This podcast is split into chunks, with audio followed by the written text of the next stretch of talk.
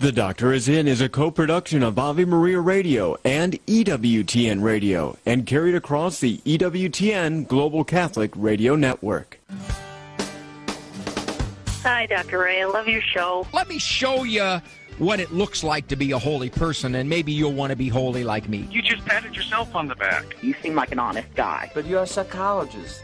Do you have some advice? I don't know. I'm not going to tell you what to do. You're my second favorite Italian person. I think you have a way of making people feel relaxed. She needs to feel the consequences of being a jerk. You know, I was looking for a deeper answer. Obviously, I'm a failure. Obviously, I'm inept. You are awesome. Keep up the good fight, my friend. Now, from the studios of Living Bread Radio Network in Canton, Ohio, the hometown of Mother Angelica, here's Dr. Ray. You know why Halloween is one of my favorite holidays? Because you can trespass on a stranger's property and make a non negotiable demand. Yeah, you can. That's good. This is Dr. Ray. Thanks for joining me here on The Doctor is In. This is the Friday variant of The Doctor is In. This is Look Back Friday take previous calls. I'm looking up there at the board, see what we got. Looks like a range there. And I comment on them. I add, hopefully, something helpful, something that was not said during the call the first time around. Obviously, with a brief radio call, you can't do therapy or diagnose or any such thing.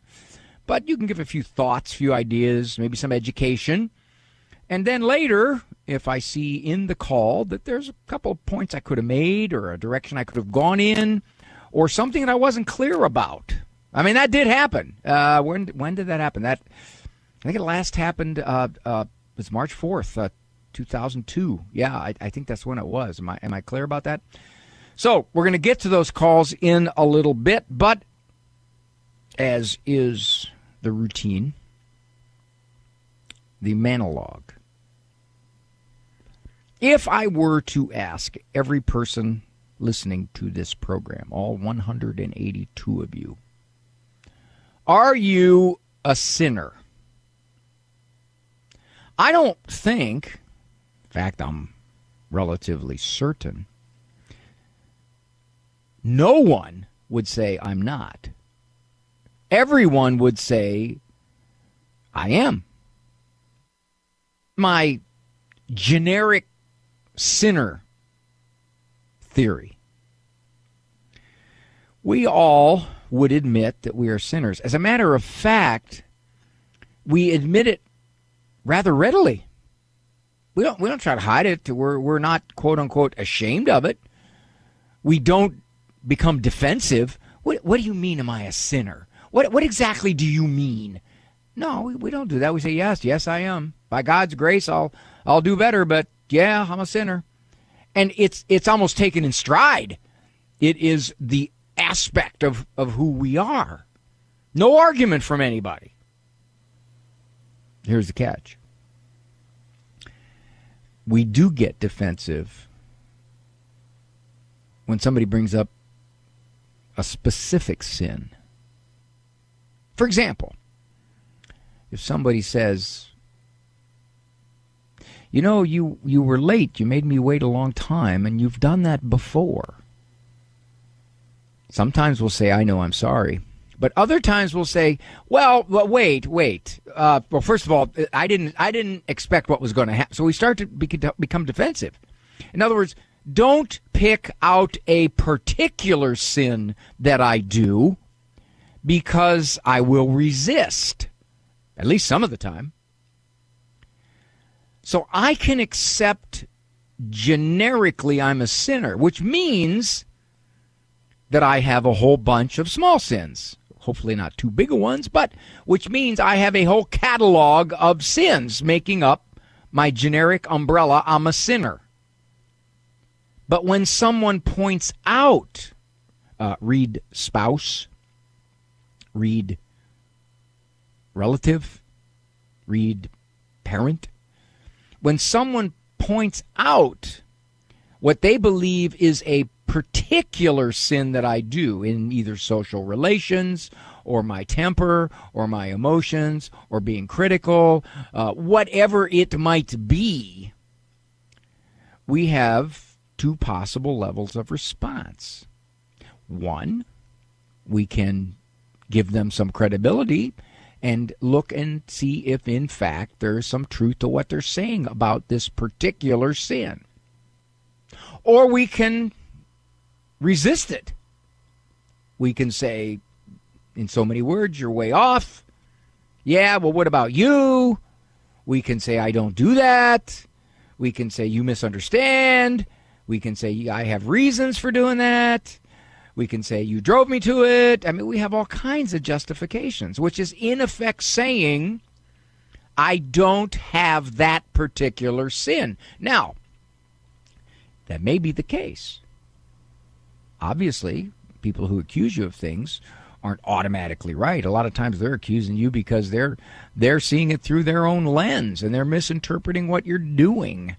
Or they're hostile or they're unfair or they can be mean-spirited. But sometimes they're right. And the question becomes why is it so easy to admit I'm a sinner? but so hard to admit I have that particular sin. As long as we keep it vague, general, generic, sinner, without getting too particular about the whole thing, without saying, well, my sinner status is composed of this, this, this, this, this, this, and this now, for those of us who go to confession, we are forced to be particular about our sins. But is it safe to say that we're more resistant if someone else would point out a particular sin? If you let me acknowledge a sin, as I might do in confession, that's okay because I I decided it was sinful. But if you decide it was sinful, even though even though I might know there's truth to what you say, there's a part of me that resists it. So I guess the point of this monologue is there's a certain there's a certain irony, there's a certain inconsistency. On one hand, I'm a sinner. I acknowledge that. I realize it. I admit it. Uh, and I and I even don't have a, a hard time with it. On the other hand, don't look too closely at the particular sins that enter into being labeled a sinner because I don't like to look at that. Just keep it keep it vague, would you? Just keep it indistinct. Keep it generic. I can admit to that. This is Dr. Ray. When we come back, we are going to headlong dive first into your previous questions, and then I hopefully will have something of usefulness to add.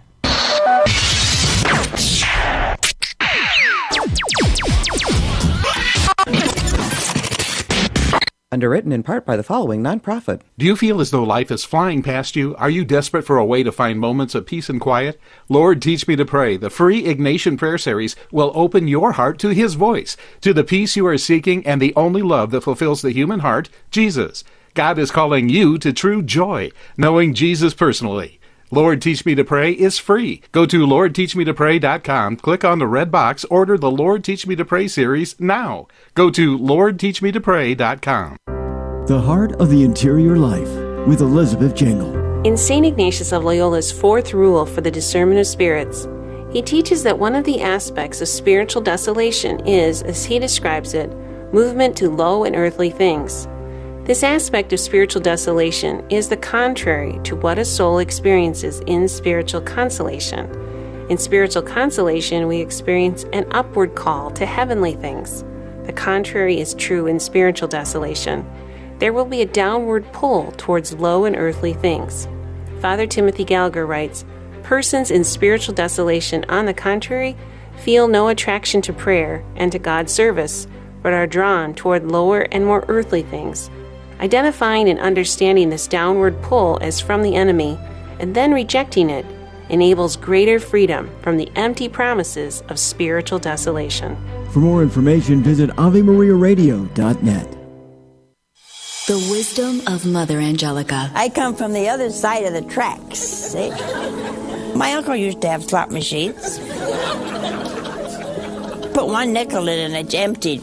Boom. And I brought him home in a bag, and my mother looked at me. Where did you get all that money? I said, I won them. You didn't win them. He fixed the machine. I didn't care if he fixed the machine or not, you know? EWTN. Live truth. Live Catholic.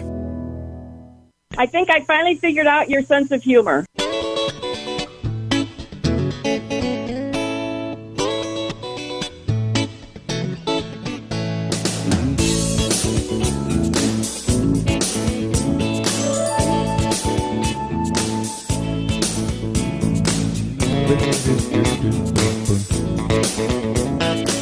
There is a theory. It's a wild theory. It's one of these stretching philosophy theories that states if anybody discovers exactly why the universe is here, it will instantly disappear and be replaced by something even more inexplicable. And there is another theory that says that has already happened. This is Dr. Ray. Thanks for joining me. Doctor is in Monday through Friday, 1 o'clock Eastern Time, co production of the Ave Maria Radio Network and EWTN Global Catholic Radio Network. Let's see what we've got up there in terms of calls. Got an anonymous mom from Ohio asking about her teen daughter. Yes, we have um, a young college age daughter who um, has unfortunately been making um, some some decisions um, that she knows goes against um, you know our upbringing that has affected um, college and um, some other places in her life. And um, my husband and I are um, have had uh, quite a bit of financial loss due to these decisions. And we are concerned um, for her well-being, concerned for her future. She's extremely bright, extremely beautiful, has um, such wonderful potential, and um, we are really struggling with, um, you know, our teachings of forgiving a person, you know, a million times. We love her dearly. Um, we have been hurt, obviously, by this, and we continue to forgive, and we want to forgive, and we want to love her. Um, but we're just having a hard time between that and just kind of, you know, getting run over uh, constantly, and also trying to draw an end or a change to this behavior, as well as um, the impact it's having on um, younger children in the family, and just you know on our family dynamics altogether. You know, are you saying, Mom, that uh, kind of a code phrase here? We keep trying to forgive. We keep trying to forgive. We know we should be forgiving. Uh, are you saying that your daughter comes to you and says, "Gee, I'm sorry, Mom. I'm going to really change. You will help me change," or are you saying that no, your daughter's uh, pretty concerned with living the way she wants to live, and you better get used to it? It's kind of both, actually. Uh, she does apologize, um, and then a couple of days later goes back to doing the same thing. Mm-hmm. So she quit school. You put a bunch of money into her school, right? And she flunked out. Yeah, basic, basically. Mm-hmm. Did she go away to school or did she stay home? She did not live at home. So, f- for example, she she got wild and free at college, and uh, you indirectly found out about it as she as she went down in flames. She is back home now. Yeah, but um, she is back home technically, but um, she's still kind of making a lot of those bad decisions um, or actions. She's living kind of wild and free. Yeah, yeah. And she's using your home as a base of operations. Kind of, kind of. Um, you know, kind of off and on. How do you do that off and on? In other words, she doesn't come home sometimes. Is that what you're saying? Yes. Oh, you got younger kids watching all this, don't you? Yes. So do they think that, uh, oh, I guess once you get to be 19, the rules change and you can kind of tell mom and dad the way it's going to be? Right. There's been some of that, and then there's been some like, what are you guys doing about this? And like, you know, you can't keep letting her do that. And then there's been also, you know, some additional disrespect, like, well, you let such and such do this, and well, sure, the rules changed. Yeah. So what yeah. has kept yeah. you from from actually setting down your terms? Obviously, we love her dearly. We don't want her to um, cut off contact with us. And um, but does loving her dearly mean that you got to put up with what she does? Well, that's what I think we're having the hard time drawing the line. Of like, we always want her to understand that it's safe to come home. Um, and she's, you know, we'll always help. She's living foolishly. She's living probably riskily in what she's doing. Correct? Yes. And you're afraid that if you don't somehow conform your family to this, that you could lose her. Yeah, it's not that we want to conform our family. I guess um, we're struggling. Like you know, the big teaching in the Bible of the constant forgiveness. Like maybe yeah, I guess constant forgiveness if you're so, constant forgiveness if you're repentant. Doesn't sound like your daughter's yeah. repentant. I mean, I, I don't think there's. I think you're equating two very different things. One is that yeah, you forgive when the person says I'm sorry and I want to change and will you help me? That's true with your child, but then on the other hand, if she continues to act the way she wants to act, I don't know if it's forgiveness by saying, well, we have to let her act that way. I think it's not so much that you're caught up in how much to forgive. I think you're scared to death of what would happen to your daughter if you said, here's the terms for living here. If you can't follow them, you don't live here. Right. That is definitely a big part of it. You know, I can't tell you what to do, Mom, but I can tell you my experience. And that is one, you have to ask yourself a question Am I helping my daughter by doing this? That's the big question. Two, is it only going to get worse to the point where we can no longer tolerate any of this not only for her sake, but for the sake of our other children who are looking at this and saying, What the heck happened to mom and dad? Yeah. If you're saying to me, Dr. Ray, can you give me some ideas on how to convince my daughter to live better? I've been yes. a therapist for 45 years, Mom. My answer to that is no. because your daughter wants to do what your daughter wants to do. And until she gets to the point where she realizes what she's doing is hurting herself and hurting people she loves and hurting her brothers and sisters, then she may be more open to hearing words. But it sounds like you're describing no, she wants to do what she wants to do.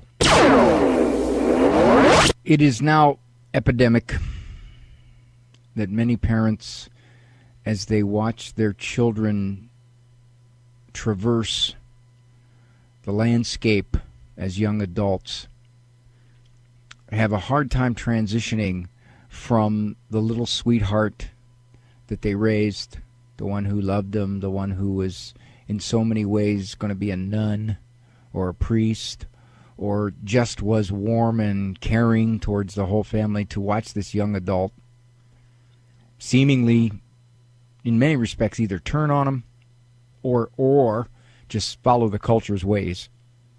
It's very hard for them to make that transition. So what they do is they hope and pray that if they continue to give chance after chance after chance after chance after chance, that the kids will grow up, the kids will recognize, and the kids will see the foolishness of what they're doing. Now that does happen. I can't say that doesn't happen. It does happen. My experience is that's a minority of the time that it happens. Typically, what happens is it gets worse because there's more foolish decisions piled upon the previous foolish decisions. And sometimes it gets severe. There's legal problems, a pregnancy, something, uh, hidden drug use, emotional struggles because you can't live poorly and not have it affect your emotions. Many people who live poorly are not devil may care absolutely happy. It's real clear. Research. You don't need common sense. The research supports your common sense on that. So what's happening here in this case is that one, the fear factor. The parents are very afraid to say, "Look, you can't, you can't do this." You, she, you hear what mom said? Mom said she stays out overnight. Well, where do you think she is? Where do you think she's gone? What do you think she's doing? Well, she says, I'm sorry. Well, that's fine, but what motivates the I'm sorry? Is it an I'm sorry of, okay, get off my case, mom. I shouldn't have done it. I'm sorry. But that's okay because the next time the opportunity occurs, I'm going to do it again. Right? You can't go to confession and say, I'm sorry, and then have a, a resolution to commit the same sin if the opportunity arises. You can't do that. You, you don't get forgiveness if that's your attitude. I said that once to a priest. This is many, many, many years ago. I said, I don't think that's a sin, Father. And he says, Well, it is. And I said, Well, I don't think it is. And he said, Well, then I can't give you absolution. And he was right. He was absolutely right. So, what do they do? I think it'll be forced upon them. I think that that they will be too nervous, unsure, with a cloud over them that says we could never ever live with ourselves if we set the conditions that our daughter had to leave if she didn't cooperate, and I, I suspect she's not going to cooperate. And then, uh, and, and they she didn't mention this, but I would guess the daughter's not going to church. The rest of the family goes to church. The daughter doesn't.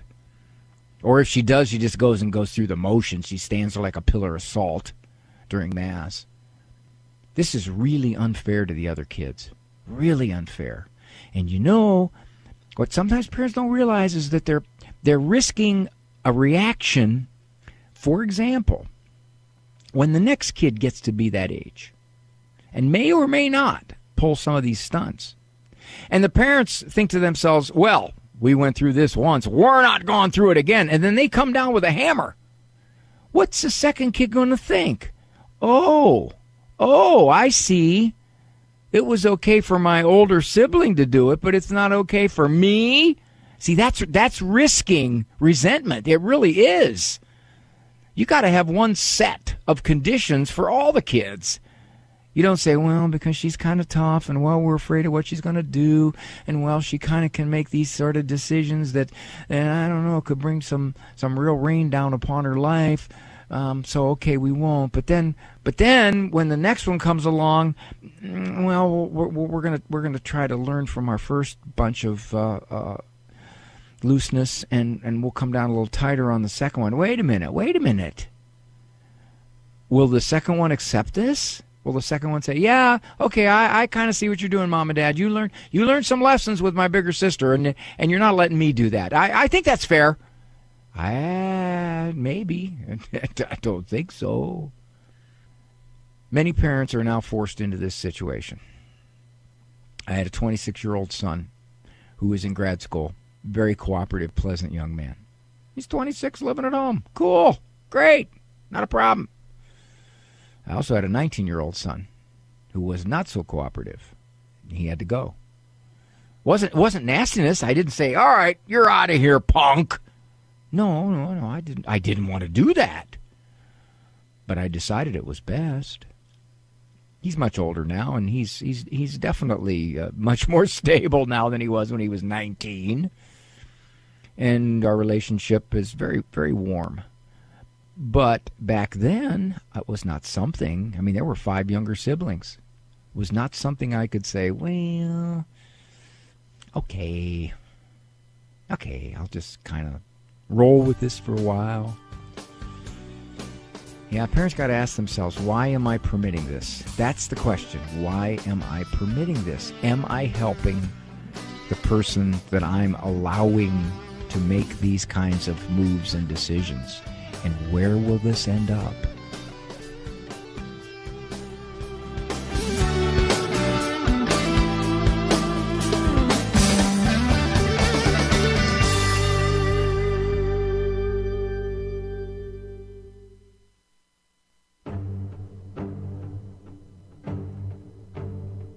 Sixty on ten with Monsignor Charles Pope. The ninth commandment: You shall not covet your neighbor's wife.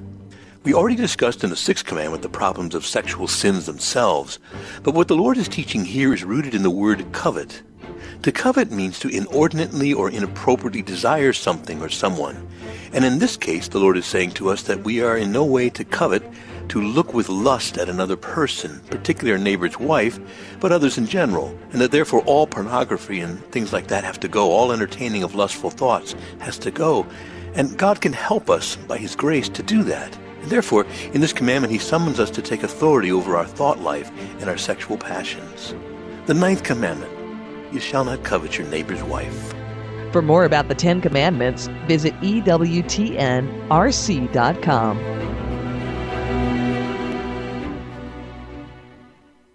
Why do we have confession?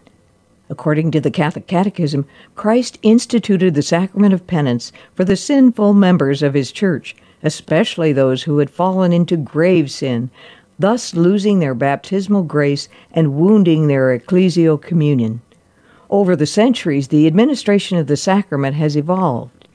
In the early church, penitents guilty of particularly grave offenses such as idolatry, murder, adultery, were required to do public penance, sometimes for years before receiving reconciliation.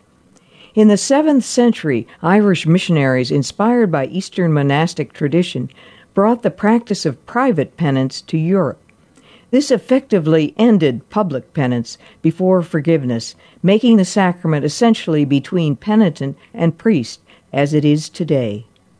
This is Peggy Stanton, and this has been the Order of Malta's Minute with the Catechism.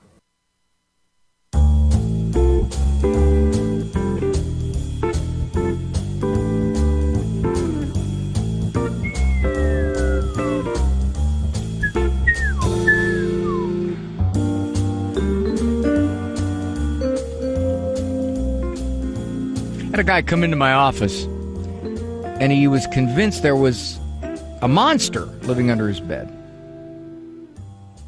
I said, Well, visit me for several sessions. It's so much a session, and, and I think you'll be cured. Well, apparently the cost was a little rich for this guy, so he says, Well, I'll think about it. He comes in six months later, and I said, uh, How's the fears coming? Uh, you, uh, you basically uh, didn't tell me how it was going to go, and you never came back. He says, Well, uh, a bartender cured me for only $10. Uh, how do you do that? He told me to cut the legs off my bed. Sometimes it's just a matter of logistics.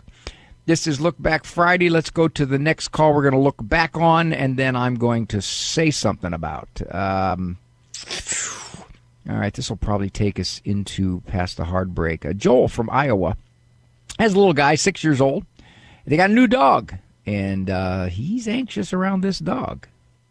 He got a six year old who says, This puppy's scaring the dickens out of me.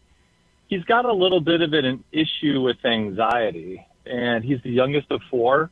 We we had a we had a dog that um, you know, we had to eventually put down when he was probably about one and a half I mean, he's never been attacked by a dog. His experiences with dogs are not like, you know, he's never been attacked or bit or scratched or anything like that. You know, and they've sort of been around like the neighborhood and stuff. And we went to explore, you know, getting a puppy again and getting another dog. It didn't see, didn't seem to be a real big deal, but he's gotten progressively more and more scared and unreasonably so. I mean, What's he do? We're we're very serious. I, you know, we're very serious about training the dog, so it's not like we let the dog run amok. And, and she's a ten week old puppy, but I mean, he'll get up in the morning and won't come down the stairs, and we'll ask where she is. Mm-hmm. He'll kind of, you know, go through places in the house where we don't allow her to go to get from one place to another. He'll sit up on the sofa in the living room, like kind of pulled back away from the edge, you know, where the rest of us will be you know, or some of us will be sitting on the floor playing with the puppy. You know, he just doesn't want to interact with her at all. Are and, you trying to convince um, him to interact with her? Kind of yes and no. I mean, we're we're not forcing him to. Um, No, I'm just trying to convince him. Like said- you're talking to him to calm him down, to get him to recognize there's nothing to fear here. All of the all of the Oh, sure. reasoning that you're doing. Yeah, I'd I mean, we try to reason with him. That being I- said, he's a six-year-old. You know, I'd cut back on all. I'd cut back on all that Yeah. Okay. because you've done it for how long now, and all that's happening is he's retreating further. Correct. Right. Yeah. No, that's that's fair. Absolutely. So let's do this. This is the phrase I was waiting to use. Photosynthesis. Well, close. You're close, and you're not going to know this phrase. Okay. You can say you can, so you can sound smart too. Do you know what successive approximation is? Nope. You got me there. Go. Told you. That's why. This is why I'm the host. You're just a rank Nicely amateur done. caller. Thank you. Nicely done. It's a behavior modification term that means you inch your way toward the goal. See, they always they always have these fancy terms that sound like really smart stuff when all it is is just a step by step process toward the goal. So, for example, he's sitting on the couch, and you've got the little puppy, and you bring him into the living room, and you're playing with this little puppy. You're having fun with it, and you're smiling, and having a good time. And you look at your little son and say, "Well, you know, you're missing a lot of you're missing a lot of fun there, son. But that's okay if you want to stay up there. That's your business." Or, uh, do you have do you have other kids? yeah, he's the youngest of four. Okay, get some of the older ones in there to play with him, in front of him, little bit by little bit. Uh, I personally wouldn't allow him necessarily to go through all kinds of avoidant behaviors that he's he's conjuring up now. He's got to figure out a way to navigate through your house without coming within 72 feet of this dog. All right. Right. I would have the dog, That's for the thing example. that to us is most troubling. Yeah. Yeah, I, I, I would have the dog in my lap a lot. I'd say, well, okay, you want to come here? The dog's right here. I'm holding it. You're welcome. No, no, I don't want to. Okay, all right, don't. Okay. Yeah, I'm not gonna. I'm not gonna upset myself over it. Now, part of what I might even throw in here, and this is where it gets controversial, is I might say, well, you're not you're not allowed to watch TV from the other room because we have the dog in the TV room watching TV. If you're going to watch TV, you have to come in with us, or at least somewhere close mm-hmm. in the same room. Right. The old successive approximation. Because no, you can't sit out in the kitchen and watch TV when we're sitting on the couch with the dog in our lap. Nope, not not going to happen, son. So if you want to come in here, you don't have to sit on the couch, but you better sit on a chair nearby. And then little by little, I would require him to get closer to the dog. That's going to happen naturally. I didn't really have time to talk about that in the call. The dog and the little guy are living in the same house. So he's doing particular things that he thinks will keep him safe from this rather scary creature in his mind. But when he sees the other kids playing with the dog, he sees mom and dad having the dog in their lap. Uh, he's going to absorb this. He's he's going to slowly, I believe he will anyway, come to the conclusion there's no danger here. See, the danger right now is in his mind. And that's really what most phobias are. We create a danger in our mind for something that isn't dangerous. So he will ultimately adjust to this dog. I would be 99% sure of that. In the meantime, and I didn't address this in the question either, you got to watch the bad habits. For example, dad said he's up at the top of the stairs and he calls down and he says, Where's the dog? So he wants mom and dad to say, Don't worry about it. The dog is over here and he, the dog's outside. No, I would just simply say, I don't know. He's somewhere around here. Mom, not coming down. Okay. In, in essence, what you're saying is you're going to constrict your movement if you don't get to the point where you readjust your thinking. So two two things will be at play. One, he'll see that everybody in the family enjoys this little puppy. I don't know, maybe it's going to be a Rottweiler and get to be 135 pounds. I don't know. Probably not. Not the way dad described it, you know. Two, he is as I said, kind of the TV watching thing. It's not going to be okay. We're gonna we're gonna answer your concern about where the dog is, or we're going to make sure we tell you I'm holding the dog. You don't have to worry about it. I probably wouldn't do that. I would just more or less say, well, okay, we're in here in the front room. If you want to come in, we'd love to have you, son, but whatever you decide. And you just kind of play it down. And what you're doing is you're you're putting it back upon him. It's it's not our responsibility to convince you it's all okay. You're going to have to decide it's all okay. And I'm not at risk of any danger here. And the good news is little 6-year-olds are a lot better than that than 30 uh, at that than 36 year olds. They truly are. I have a lot easier time getting little kids out of phobias than I do adults.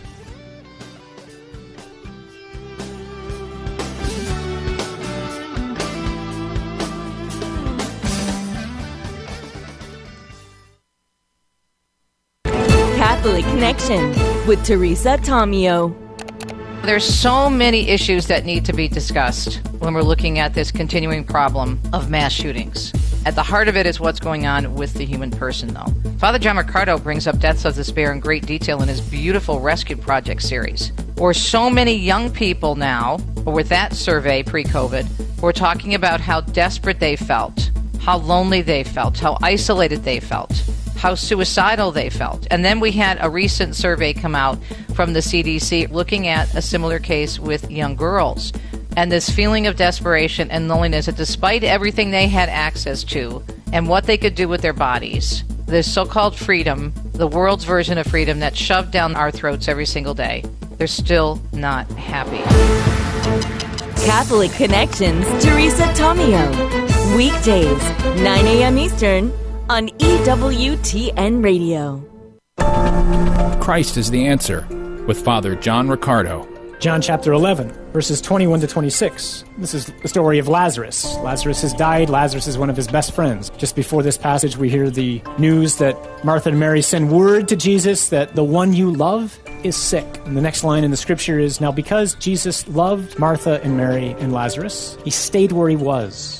His friends in need, he can heal. They've seen him heal before. And yet, somehow, because he loves him, he stays. And Lazarus dies. And then Jesus shows up three days later and is greeted by Martha and Mary, who confront him with the words, Lord, if you had been here, my brother would never have died. Rather applicable for many of us in our lives. We ask the Lord to do one thing because we're certain it is what we think is best, when in fact he has something which far surpasses what we ask for. The challenge is, in waiting for that to happen, we go through very trying times, which oftentimes makes us wonder, does he really care?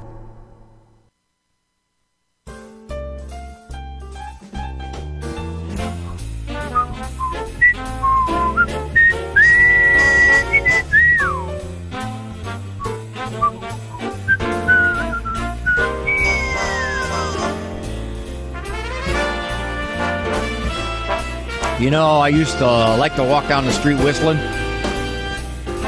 but people look at you like you're weird. If you're just whistling to yourself, you know some of them are thinking, uh, I better walk on the other side of the road from this guy. He looks like he's in his own world, and what's he whistling about? They don't think that's a happy fella. You know, all the old songs, Whistle While You Work, and certain titles of songs with whistling in it were all paired with an upbeat kind of happy zestful look at life. Now you try whistling. People looking like what oh boy. Uh, better check that dude. He he could be on something. Um, allison from michigan. All i have up here in the summary of the call is compulsions. That's all i wrote down. I'm assuming these are Allison's compulsions. Oh, wait, I better define compulsion. If I didn't do it in the call, but I don't remember. A compulsion is something, it's a repetitive behavior that someone feels compelled, if you will, to do. And if they don't, there will be a level of anxiety that, in their mind, is overwhelming. Who is scrupulous and who is superstitious? I think that's me. Um, oh, I never would have guessed that. right? I've had a couple traumatic events happen in the past, but I think what I'm trying to do, and you can tell me if I'm wrong, is try to create a sense of norm, like calmness and things are repeating and it's okay. And there's, I guess, tranquility in the world and it's not always going to be uh, up and down, you know, all the time. Um, what I'm doing is I'm just repeating that I like to do, and I feel like it's kind of like a ritual or a, uh, or kind of almost a superstition in a sense because I don't feel like I can get out of my routine. Like if I put on a sock a certain way, or if I have to ride my bicycle in a certain direction, I feel like it's something that I have to do. So Well, you're you're describing what would be defined as a compulsion. Something that if you don't do it, it creates uneasiness. It creates an anxiety. If you wouldn't put your sock on in the same direction as you did yesterday, you would feel that something bad might happen. Is that true? yeah, I feel like something bad would happen. I guess in a sense, or yeah, I wouldn't. I wouldn't have the same. Like I did. I started it by saying, "Hey, like God, God loves me the same every day," and so I would do this thing every day because it reminded me that God loved me the same every day. Like it's, and and now I think it's just turning into more of like a. Well, now I have to do it because How many of these compulsions do you have? just two that I know of. Which which two are those? So one is riding my bicycle in a certain direction, and the other one is putting a sock on my right foot. Those are the only those are the only two?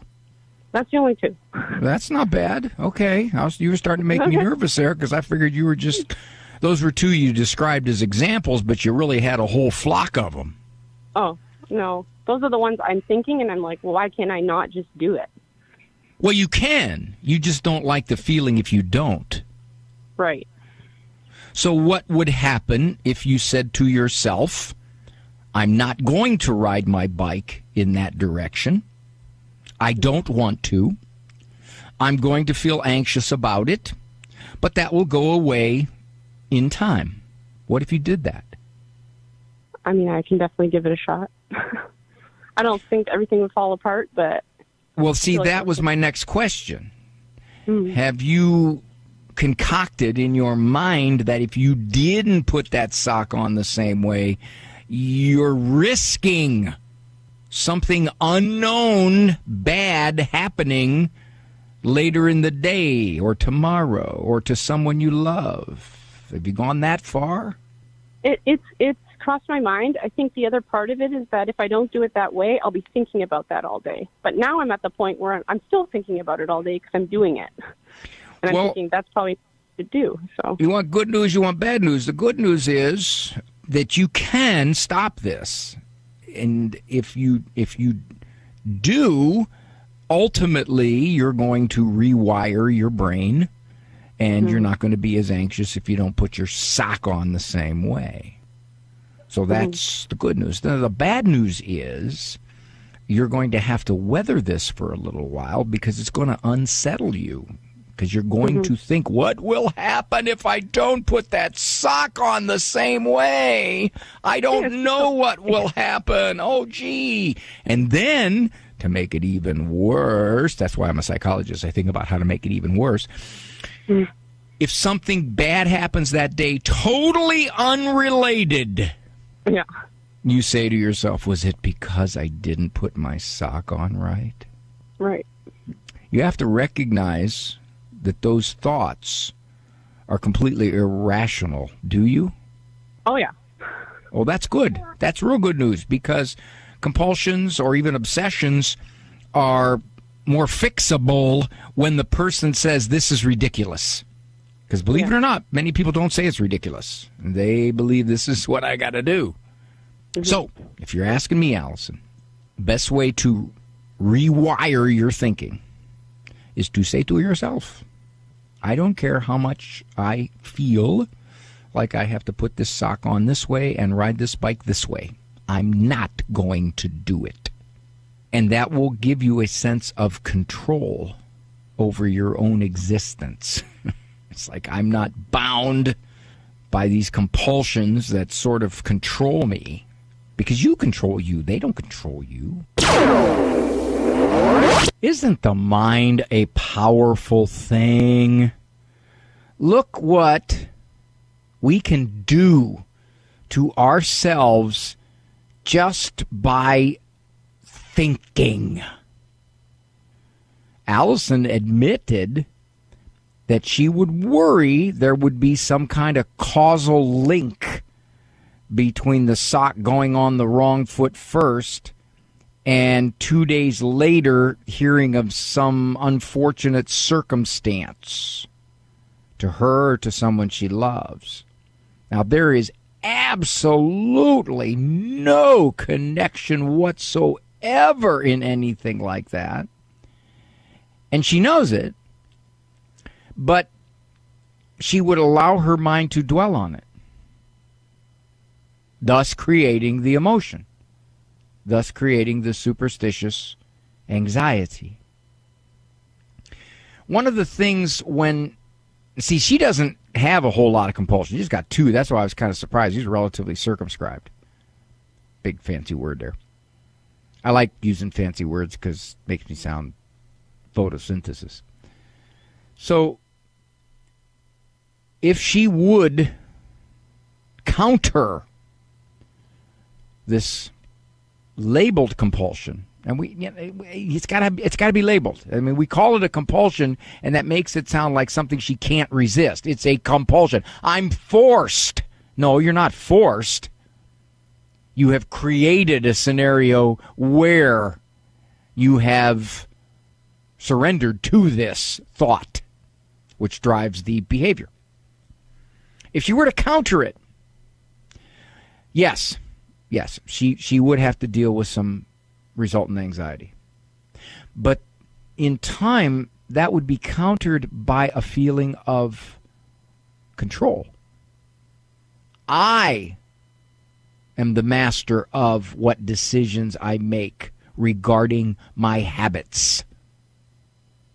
Now, I got to thinking if she has to ride her bike in one direction, she can never get back home. I mean, I don't know how many times she's felt compelled to do that, but she she's probably calling me 80, 100 miles from home by now.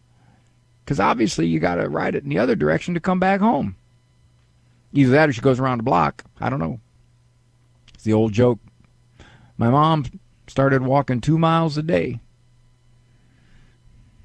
It's Saturday, six days later. We don't know where she is. Old joke. Compulsions seem like they are inconquerable things. Look at the word compulsion, forced, dictated, out of control habit. But they're not. They have a life because we don't like what we do to ourselves if we don't do the compulsion. That's the irony, isn't it?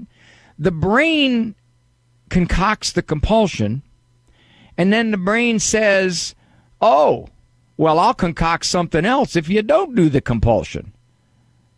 Isn't that interesting? The, the thought, the thought forces the behavior, and the attempt to resist the behavior creates another thought, which is, I'll be distressed. But until one can say, I can accept the distress, it's an uncomfortable state, but it isn't going to kill me. There's nobody threatening my life or my health or my well being. It's me. It's my brain doing this to me. Oh, but Dr. Ray, I have to check the doors twice, make sure they're locked before I go to bed. That doesn't mean it's a compulsion. Keep in mind this is this is a continuum. Did you notice what Allison said though? This is fascinating. She said, initially, this started out as a reminder. It was a little habit. I'm going to put the sock on this foot first. Little habit that God never changes in his love for me. He is always constant. But then look what happened. That reminder faded, and she became compelled in her mind to do this. So therefore, it was no longer a little cutesy trick to remind herself God is ever faithful. It was now something that she felt she had to do. Well, at least she didn't go too far with that. She didn't say, well, if I don't do it, God doesn't love me. And there are people who do that, by the way. That's a tougher one to break. I've got to do this because if I don't do this, God doesn't love me. I remember, oh boy, I'm running out of time. I get this in real quick. Well, all right, I'll take the break and then we'll talk about when I was seven and I had this obsessive kind of thinking that Sister Liguori knocked right out of me. This is Dr. Ray. Would you get on a plane that doesn't have a pilot? Investing in passive index mutual funds may present the same issue. The Ave Maria mutual funds are actively managed by seasoned investment professionals to help you meet your investment goals in a morally responsible way. Ave Maria funds are managed to conform to pro-life and pro-family values. Long-term investors could invest in the no-load Ave Maria mutual funds. You can learn more about the Ave Maria mutual funds at 866 Ave Maria or visit AveMariaFunds.com. We have something that stands in utter contrast to the lies of this world. It's called the Word of God. The Word of God is what demolishes all that sets itself up as an opponent to the good, the true, and the beautiful, all that sets itself up as an opponent to Christ Jesus. The Word of God is given to us so that we have something to hold on to that's true in all circumstances. We always have a place where we can wash ourselves in the regenerating waters of Scripture. We have a place to retreat to, where we can cling to what is true. The Word of God is alive and powerful, sharper than any two edged sword. It penetrates even to the dividing of the soul and spirit, of the joint and the marrow, and it's a judge and critic of the thoughts and attitudes of the heart. Kresta in the afternoon, weekdays at 4 Eastern on EWTN Radio. Hello, Steve Ray here. Everything in the Bible and in the Catholic Church starts with the book of Genesis. It reveals to us God's plan for mankind. Yet Genesis can be daunting, especially given the scientific discoveries of the last few centuries. Well, that's where I come in with my new book, Genesis, a Bible study guide and commentary. Discover a thoroughly Catholic approach to this exciting and dramatic ancient narrative that is so often misunderstood. You can get the book now on the store page at AveMariaRadio.net. Check it out. I only got two minutes left. I want to piggyback on what I was saying. I was seven years old and I developed this thing in my head where I was making promises to God, but they were ridiculous promises. For example, if I saw a squirrel in a tree, in my mind popped in this I, I promise to God the squirrel's not going to jump. No, no, no, I don't promise. And what was happening is if I saw a car, I, I promise to God that that, that, that turn signal's not going to go on. And this was this was starting to suck up my time, and I was getting more and more anxious as this little seven year old nerd that I was. So I don't know how it came about, whether my mom referred me or whether Sister Liguori, who was my first communion teacher, we were talking. I remember where we were. We were in the front pew, just she and I, in the front pew of St. Anthony's Parish, Mother Angelica's Parish in Canton, Ohio, where I went as an Italian because the law was every Italian in Canton had to go to St. Anthony's. That was the law. And Sister Liguori explained to me, oh, no, you can't make a promise like that to God because you're not promising. I'm not? No, no, those are just thoughts popping into your head. You're not making a promise. Really? And I walked out of there like a stone had been taken off of me, and that was it. I was done. But had she not done that, I'm hoping somebody at some point would have done it, but had she not, I think I would have just continued to build up more and more situations where I was having this intrusive thought, making a promise to God that, oh, that guy over there, he's going to turn into that store. I promise, I promise to God he's going to turn into that store. Well, see what I did to myself, my little seven year old quirky mind? What I said was, one, I'm making a promise to God, and, and if in fact the guy doesn't turn into the store, then it's my fault because I broke my promise to God. Now, I can look back on that now and think, man, is that goofy? Woo-hoo. But at age seven, we're all full of little quirks and hiccups in our makeup. I like that hiccup in my makeup. Or you could make up your hiccup if you're a woman, I suppose. And Sister Liguori, I'll never I'll never forget her. She's probably 25, 26 years old at the time, and I thought she was an old person. Probably just a young young sister. So, my own personal experience with intrusive thoughts, kind of ruminations that were threatening to become obsessions. This is Dr. Ray. Thank you so much for joining me here on the Doctor's In. Good Lord permitting, I'll see you Monday. Thanks, Andrew Kruchek, for all you do over there in Ann Arbor. And walk with God. He doesn't need you to put your sock on a certain way to be ever faithful.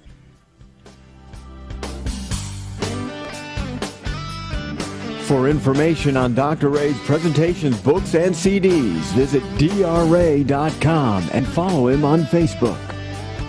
The Doctor is In is a co-production of Ave Maria Radio and EWTN Radio and carried across the EWTN Global Catholic Radio Network.